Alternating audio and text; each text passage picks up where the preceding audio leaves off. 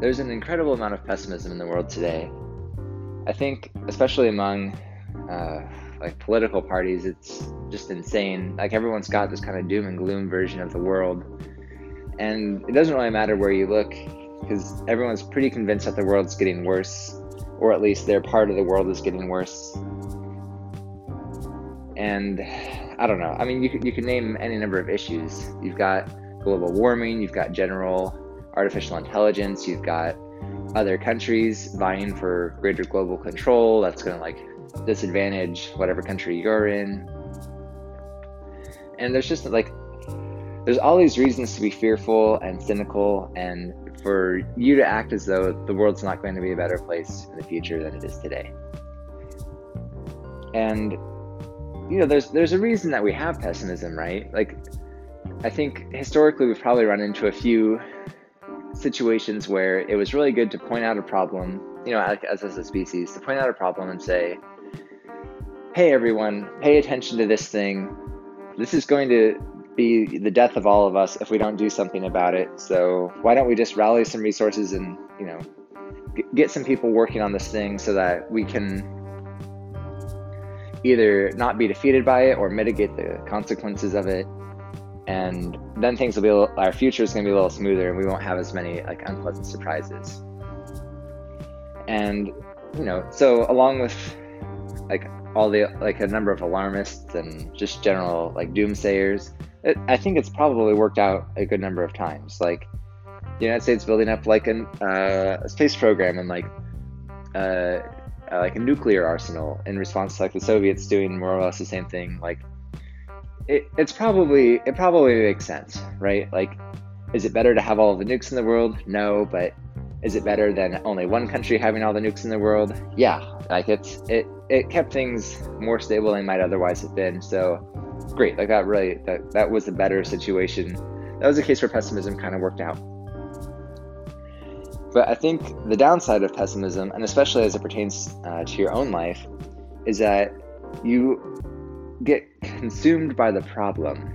So the, the problem seems, it can be overwhelming, you can feel discouraged in the face of the problem, and you spend your time thinking in the space of the problem, rather than thinking uh, like, in a transcendent way where you can see through the problem to a solution, or look outside of the problem to all of the available resources and all of the potential capabilities and the expansion of those capabilities that might be brought to bear on the problem.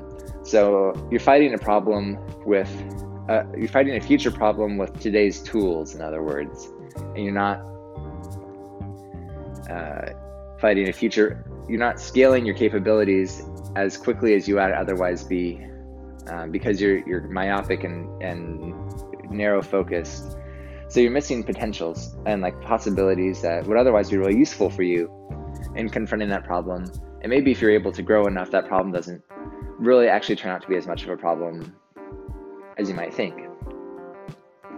So it's kind of an interesting issue where you need, it's maybe it's at a group level that pessimism can be good, because you you t- you tackle otherwise insurmountable challenges with collective resources.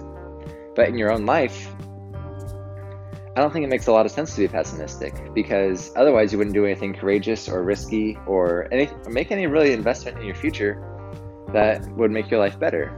Like, if you think like intelligent machines are going to just take over the world and like wipe out all of human jobs, Um, you know, so on and so forth. Just that, that general A I, like doomsday scenario. If you personally think that's going to happen, um, you know, like, why would you go to college? Why would you like work hard to get a good job? Why would you, why would you ever start a business? Why would you ever like save for retirement, like make any kind of investment or buy any house? Like, why would you do anything at all if you think that's going to be the case?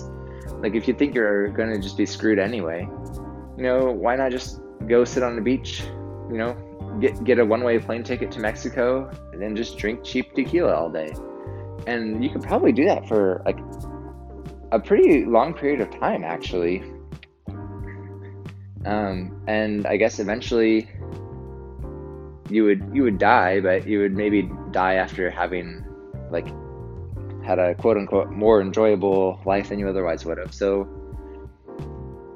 like that that's kind of like, if you're that cynical and you play it out in your own life, that's kind of the upside, is that you get to enjoy life more now without worrying about it, and just kind of like let the future doom you to whatever. Like, you, like give up basically is like what that advice is for um, really any pessimist narrative, you know, for you in, in your own particular situation.